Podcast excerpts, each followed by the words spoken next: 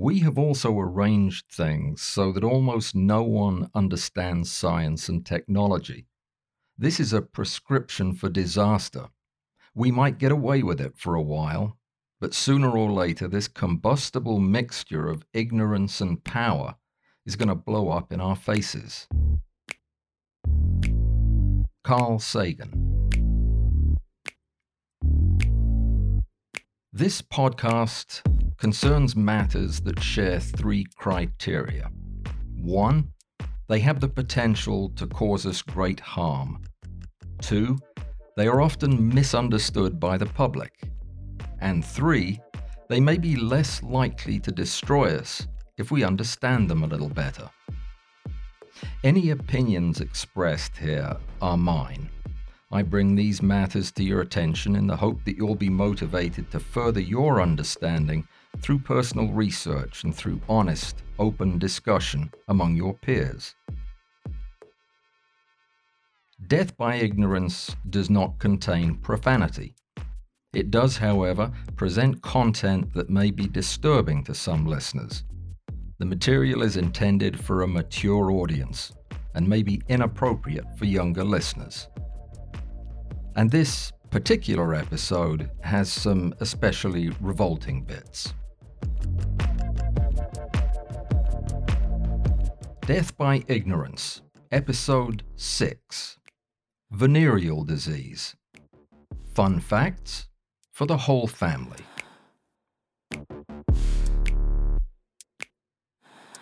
There is nothing funny about sexually transmitted disease. Until now, at least. I'm doing this episode because of a question asked by one of my listeners. His name is Joe. I know the names of all four of my listeners. He wanted to know why all my podcasts are such downers. He asked if I couldn't lighten it up a bit. You know, less hopeless negativism, less existential angst. Can't you do something upbeat with a sprinkling of dry humor? Maybe do one on a fun disease, something infectious. So here you have it the clap, the clam, the deadliest catch, the gift that keeps giving, crotch crickets, and the pox. That's what we'll be talking about today, and I'll do my level best to avoid slipping deeper into the venereal vernacular, as it were, but it will be hard, with terms like yuck junk, Glenbeck, Bieber fever, pain at the pump, and dirt chicken, all but begging to be shouted from the rooftops. Venereal disease is a somewhat passe term for a group of infections that are commonly spread by close intimate contact, whether that be vaginal, anal, or oral intercourse most commonly, though certainly not exclusively. Hence the etymological nod to Venus, the Roman goddess of the canker sore. Today, these afflictions are more commonly grouped together as STDs, sexually transmitted diseases, or STIs, sexually transmitted infections. These infections are caused by bacteria, in the case of gonorrhea, syphilis, and chlamydia, by viruses in genital herpes, hepatitis B, human papillomavirus, and HIV, by parasites, trichomoniasis, and by things that really do look like tiny alien killer robots, scabies, and the aforementioned crotch crickets or crabs. Many of these afflictions can also be spread by non sexual contact, such as through breastfeeding, childbirth, and by playing chess. STDs are very common and have a tendency to cluster in certain settings where sexually active individuals congregate, like colleges, retirement communities, cruise ships, and Bonnaroo, for example. In 2017, there were 2.3 million reported cases of chlamydia, gonorrhea, and syphilis in the United States, according to a study by the CDC, who I trust. That's the highest rate ever seen in this country. And if you thought I was kidding about the retirement communities, I wasn't. The age group with the most alarming recent increases in STD infection rates are the over 60s. In fact, between 2014 and 2017, the combined rates of herpes, gonorrhea, syphilis, hepatitis B, trichomoniasis, and chlamydia in Americans 60 and older increased by a breathtaking 23%. That is a lot of pus.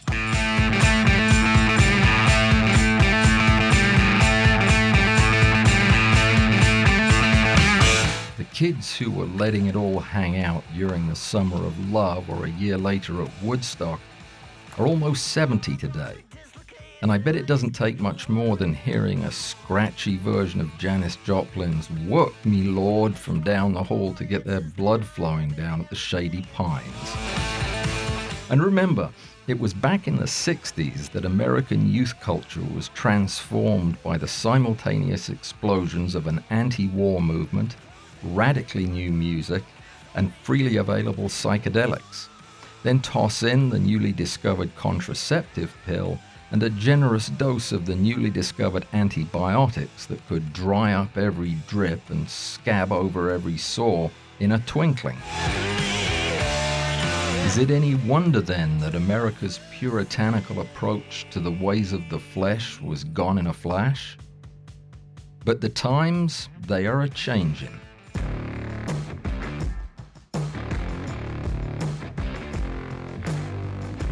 These veterans of the sexual revolution may not have lost their taste for a little slap and tickle after bingo on a Tuesday evening, but the antibiotics that could be counted on to pull the fat of every Casanova and inamorata from the fire have been a changing too.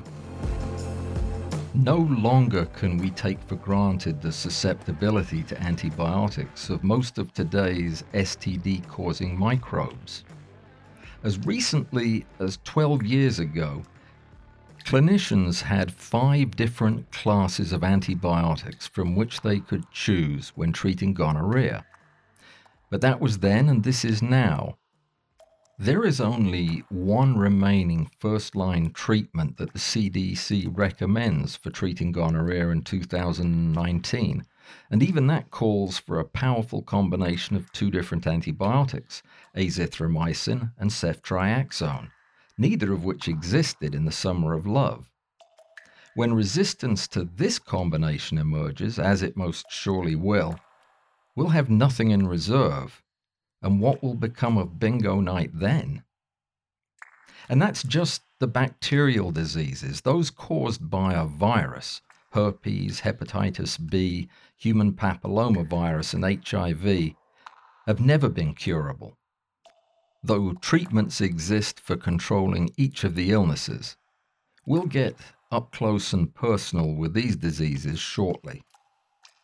I mentioned how common STDs are here in the US, but to get a feel for how humongous this problem is globally, listen to these statistics there were 1.1 billion, that's with a B, STDs reported in 2015 alone.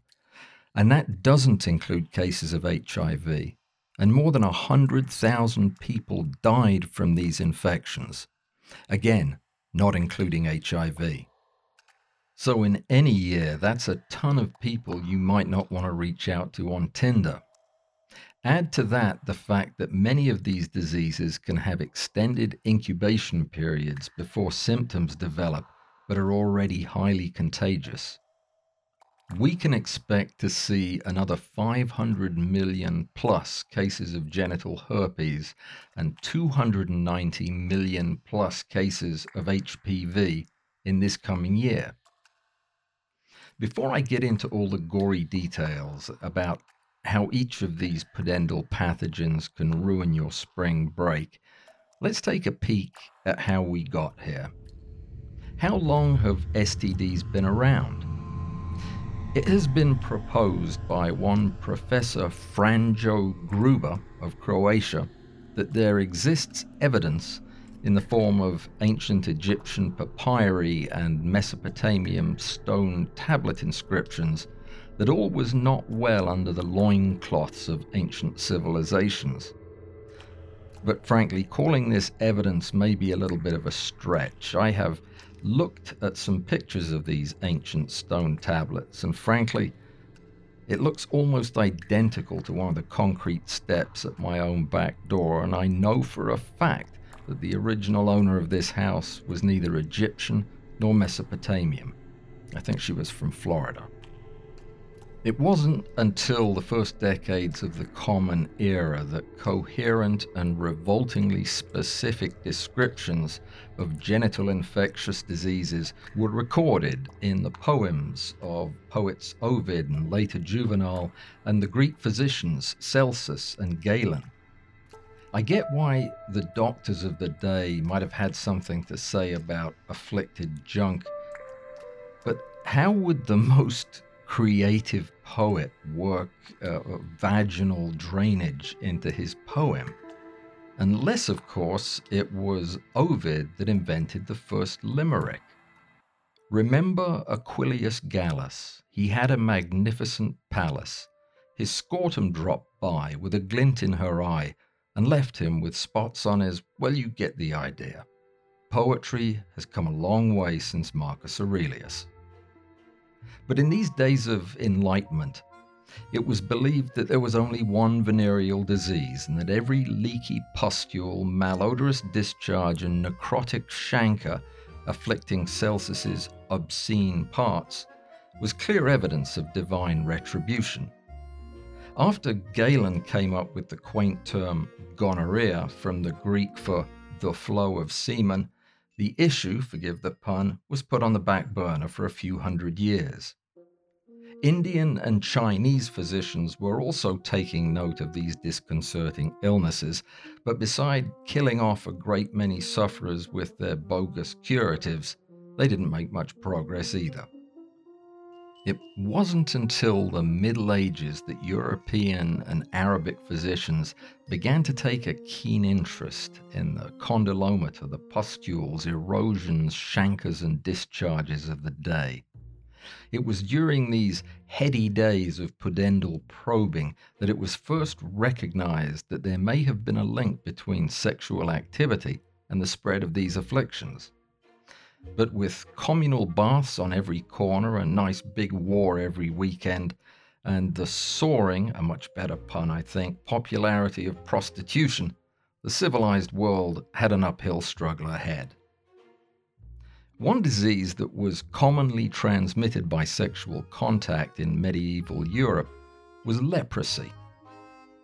A great deal has been written about the relationship between venereal leprosy and the Church's interpretation of such illnesses as a product of sexual sin.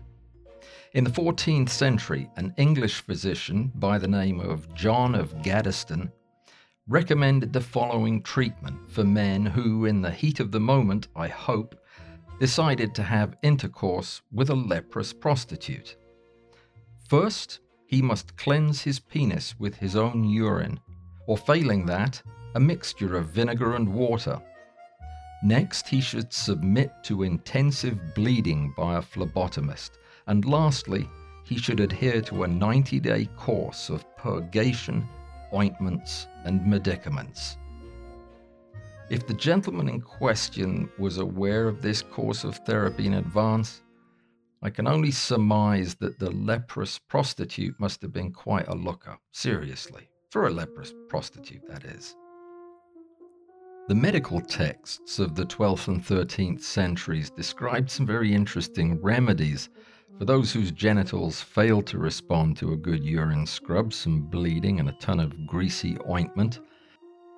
This cure is taken from the Trotula, a medical compendium of the time, and I quote Men who suffer swelling of the virile member, having there and under the prepuce many holes and they suffer lesions, were advised to apply a poultice to reduce swelling before, and I quote again, we wash the ulcerous and wounded neck of the prepuce with warm water and sprinkle on it powder of Greek pitch and dry rot of wood or of worms and rose and root of mullein and bilberry.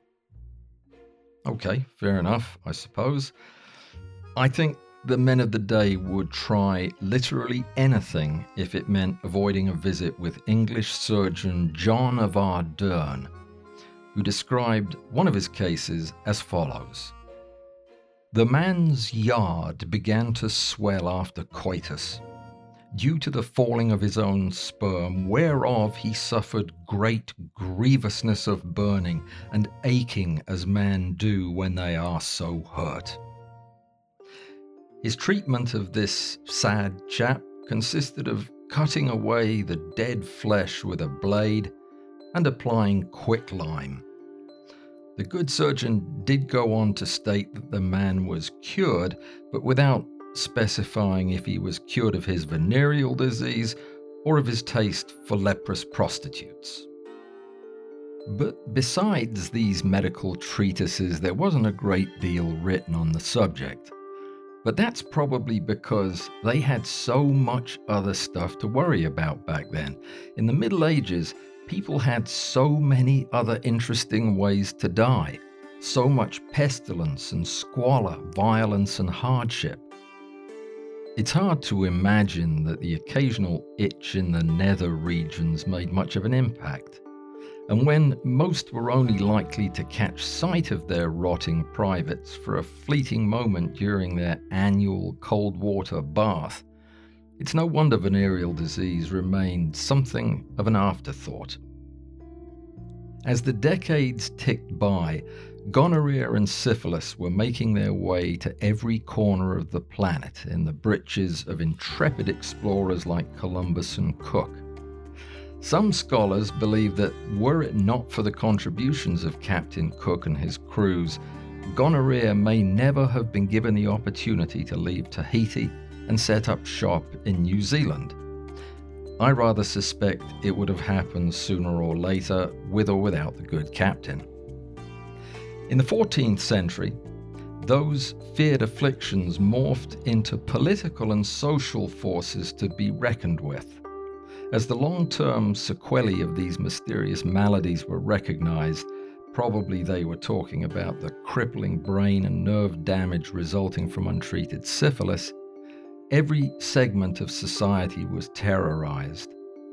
As the fear escalated, highly visible scandals brought down the powerful, while the rest of society, hidden from view, suffered in silence.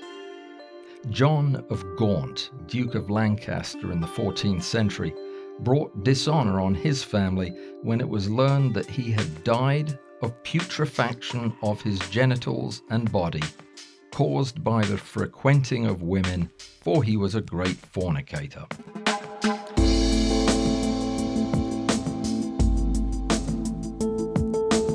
Interestingly, the medical consensus in medieval Europe held that celibacy posed a serious threat to the health of young men.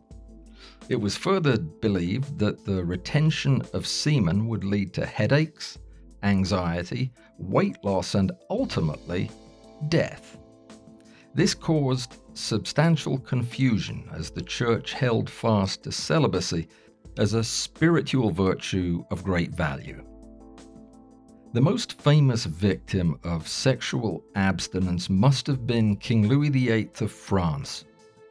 Devoted to his wife, he remained celibate while leading his troops in the Albigensian Crusades from 1209 to 1229. Ambrose, a Norman poet of the time, uh, went a little overboard, I think, in this verse, claiming that 100,000 people died of celibacy during that war. And here's his poem By famine and by malady, more than 3,000 were struck down at the siege of Acre and in the town. But in pilgrims' hearing, I declare, a hundred thousand men die there, because from women they abstained 'Twas for God's love that they restrained themselves. They had not perished thus, had they not been abstemious. That is literally the worst poem I have ever heard, including my limerick, a pox on Ambroise. But for those men who calculated that the abstemious life was the best way to avoid penile putrefaction, there was another challenge to face that of sexual desire. Anaphrodisiacs were popular. I'm not sure why. Um, one of the best was a tea made from rue, which is an evergreen shrub. It was valued for its ability to, as a physician of the time wrote, dry out the sperm and kill the desire for intercourse, a role that would be filled 600 years later by Fox News. According to a 14th century Dominican friar, Albertus Magnus, anaphrodisiacs could have prevented the untimely death of one of his lustful monks, who, having desired a beautiful woman 70 times before matins, died. His autopsy revealed that his brain had shrunk to the size of a pomegranate and that his eyes had been destroyed. Until the late 18th century, this damned if you do, damned if you don't paradox hung over the affairs of civilized men and women, and not much else changed. A number of creative cures were introduced, each one more toxic than the one before, with sulfur, arsenic, and mercury becoming perennial favorites. Mercury held particular promise until the syphilis free patients began to drop like flies from mercury poisoning. Well, at least we tried. Everything changed in 1910 with the discovery of arsphenamine, branded with the name Salvarsan and the first effective treatment for syphilis. Salvarsan was a real medical breakthrough, an arsenical with activity against Treponema pallidum, the spirochetal bacterium responsible for syphilis. Besides being an effective treatment, the process by which arsphenamine was discovered changed the future of pharmaceutical research a highly toxic compound of arsenic, atoxyl, showed strong activity against the spirochete, but it poisoned the patient. So, the lab of chemistry pioneer Paul Ehrlich began testing hundreds of slightly modified chemical compounds, all originating from the arsenical atoxyl, until one was found to be less toxic to patients while exhibiting activity against the microbe. This was the first line of treatment for syphilis until Alexander Fleming's discovery, penicillin, was introduced for clinical use in 1941. In a stroke, bacterial venereal disease was brought under control, and humanity's relationship to these powerful pathogens changed forever. Or so we thought. And the rest is largely history the way we opened this discussion with diseases that are better understood every day and treatments that threaten to become less effective every day. So, what other nasties are being traded around campus these days? Here are a few of the conditions you might want to be aware of bacterial vaginosis. This is an interesting condition in women that is characterized by the replacement of the normal vaginal bacteria, lactobacillus species mostly, by a host of other germs, including anaerobic bacteria with names like Prevotella and Mobiluncus. The first of which, by the way, sounds far too much like a popular chocolate hazelnut spread.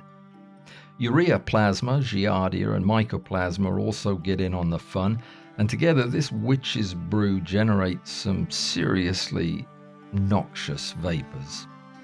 It is mostly asymptomatic but carries an increased risk for HIV, herpes simplex virus, gonorrhea, and chlamydia. The illness is associated with having multiple partners of either sex and not using condoms. It's also been tied to douching.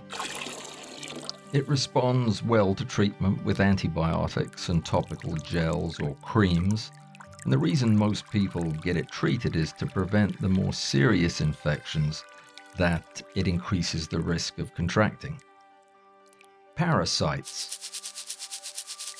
There are a couple of parasites that are worthy of attention. One is scabies, and the other is pediculosis pubis, which sets up shop in the pubic region and is commonly known as the crabs. Although there are dozens of other informal names, most of which are either descriptive of the hideous little arthropods or the intense and maddening itch they cause. Scabies, caused by bugs in the Sarcoptes genus, is also an itchy infestation, but that one can occur all over the body. They love to burrow into the skin between fingers and toes and into other warm, fleshy body folds. They're effectively treated by topical medications, but you also have to get them out of your clothes, your bed linens, your sex partners, and your parachutes. I made up the parachutes one. Pelvic inflammatory disease, commonly known as PID.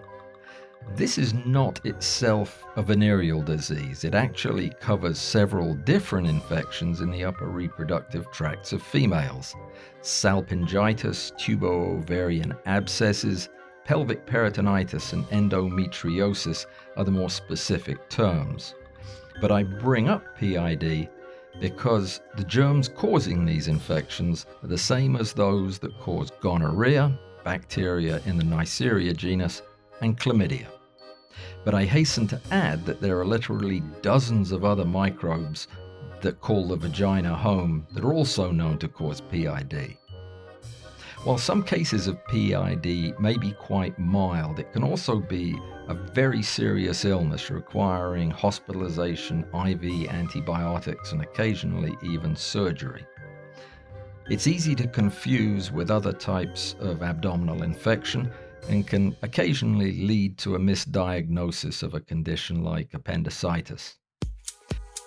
There is a correlation between PID and both gonorrhea and chlamydia infections, so in most cases, treatment of male partners who may not be symptomatic is also recommended. There's quite a bit of confusion about the relationship between IUDs and pelvic inflammatory disease, but the most recent research suggests that IUD related PID is rarely seen more than three weeks after the device is placed. But obviously, these and all other matters related to, to your particular case should be discussed with your physician. Epididymitis. This is one for the guys. It's an infection of a stack of tiny tubes that sit coiled up on top of each testicle. The infection is caused by the same germs often implicated in PID and the ones that cause gonorrhea and chlamydia. It can be spread by intercourse with an infected partner of either sex, but in older men, it's more often the result of other problems like enlargement of the prostate gland, and it can be a very painful condition, but usually responds pretty well to antibiotic treatment. When it doesn't improve or if it comes right back, it can be a sign of a more serious condition caused by the same microbe that causes tuberculosis. So, because of the germs involved, the man's sex partner or partners will usually also be treated.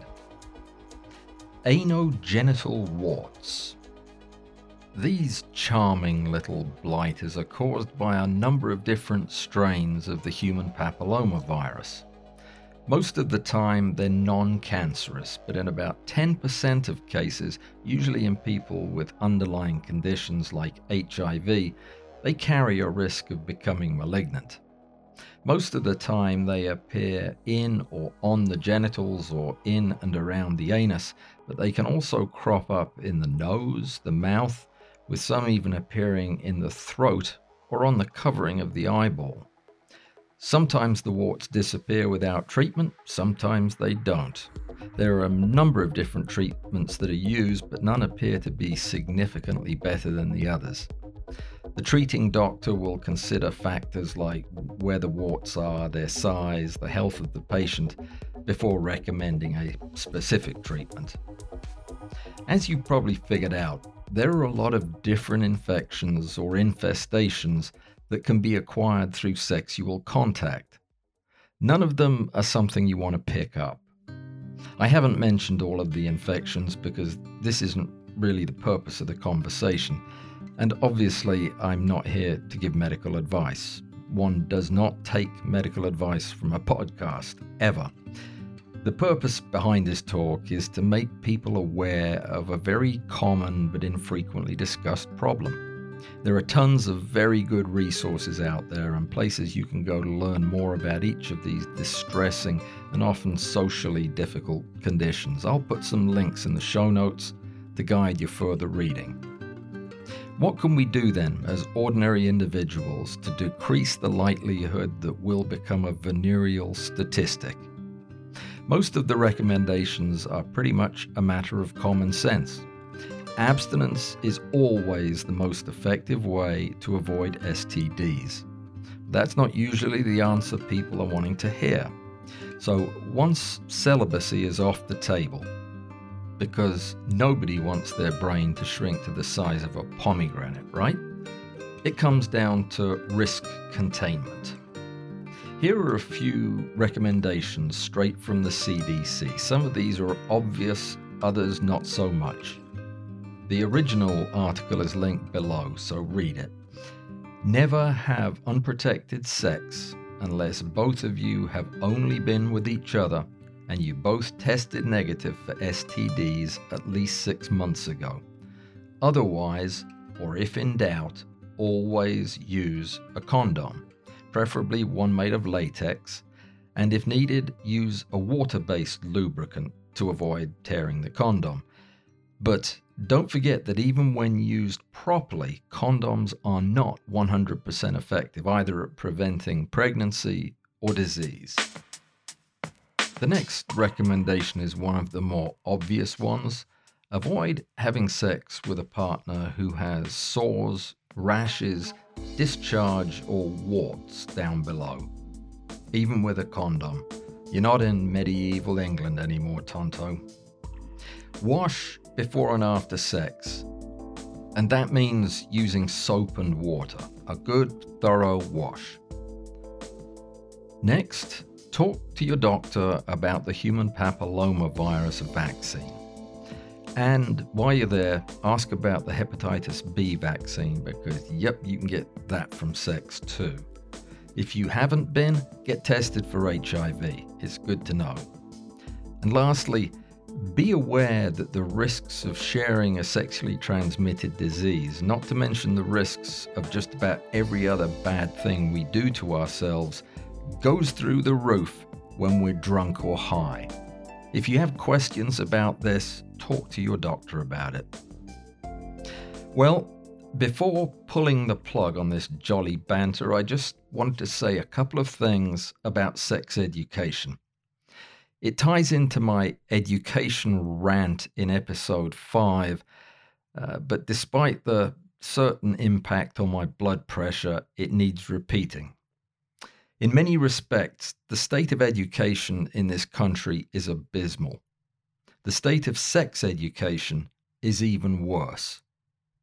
A lot's been written about this subject, about the dangers of withholding important guidance or pumping our children's heads full of nonsense but precious little is being done about it. And with this administration's latest budget gutting measures, it is surely going to get worse. The United States has one of the highest STD and teen pregnancy rates in the developed world. Yet, less than half of the states in this country require sex education in school. How is that even possible in 2019? Some of the states that do require it don't have any requirements that the information given out is either useful or accurate. Shame on Alabama, Florida, Louisiana, Texas, Oklahoma, Alaska, Washington, Idaho, Colorado, Kansas, Arkansas, Missouri, Wisconsin, Illinois, Michigan, Iowa, New York, Pennsylvania, Virginia, New Hampshire, South Dakota, Connecticut, Massachusetts, Arizona, Rhode Island, and Indiana. These states do not require our children to be provided with even basic sex education. You know, unimportant stuff like how not to get AIDS or not to have babies when you're 13.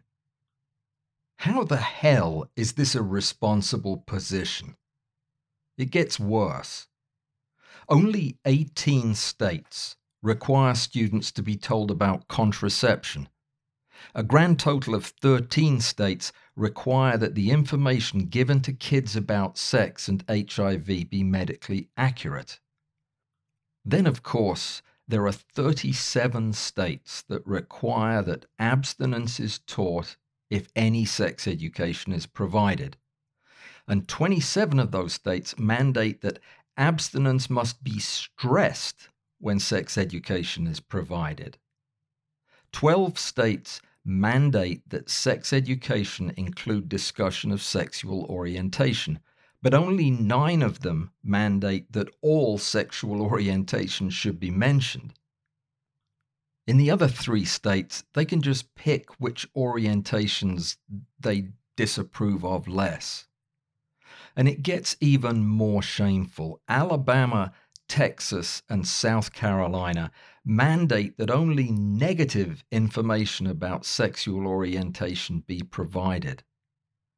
48 states are allowed to use sex education classes to promote a specific religion, and 37 states allow parents to opt out of sex education for their children. This is the kind of institutionalized ignorance that makes me pessimistic about our civilization's chances for survival.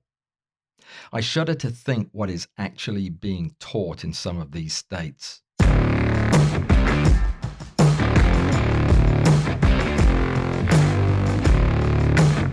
Well, I blew it, didn't I? It was supposed to be an upbeat chat about ulcerated vulvas and putrefying penises and things were going so well. But before I go, I want to pass on one important update to any of you who are done with the drip, bored with the buboes, sick of the sores, weary with the warts, and past the pruritus. There are now officially only three sex positions that are known to reduce the risk of STD transmission the going to a movie position the playing Monopoly position, and the driving over to the in laws position.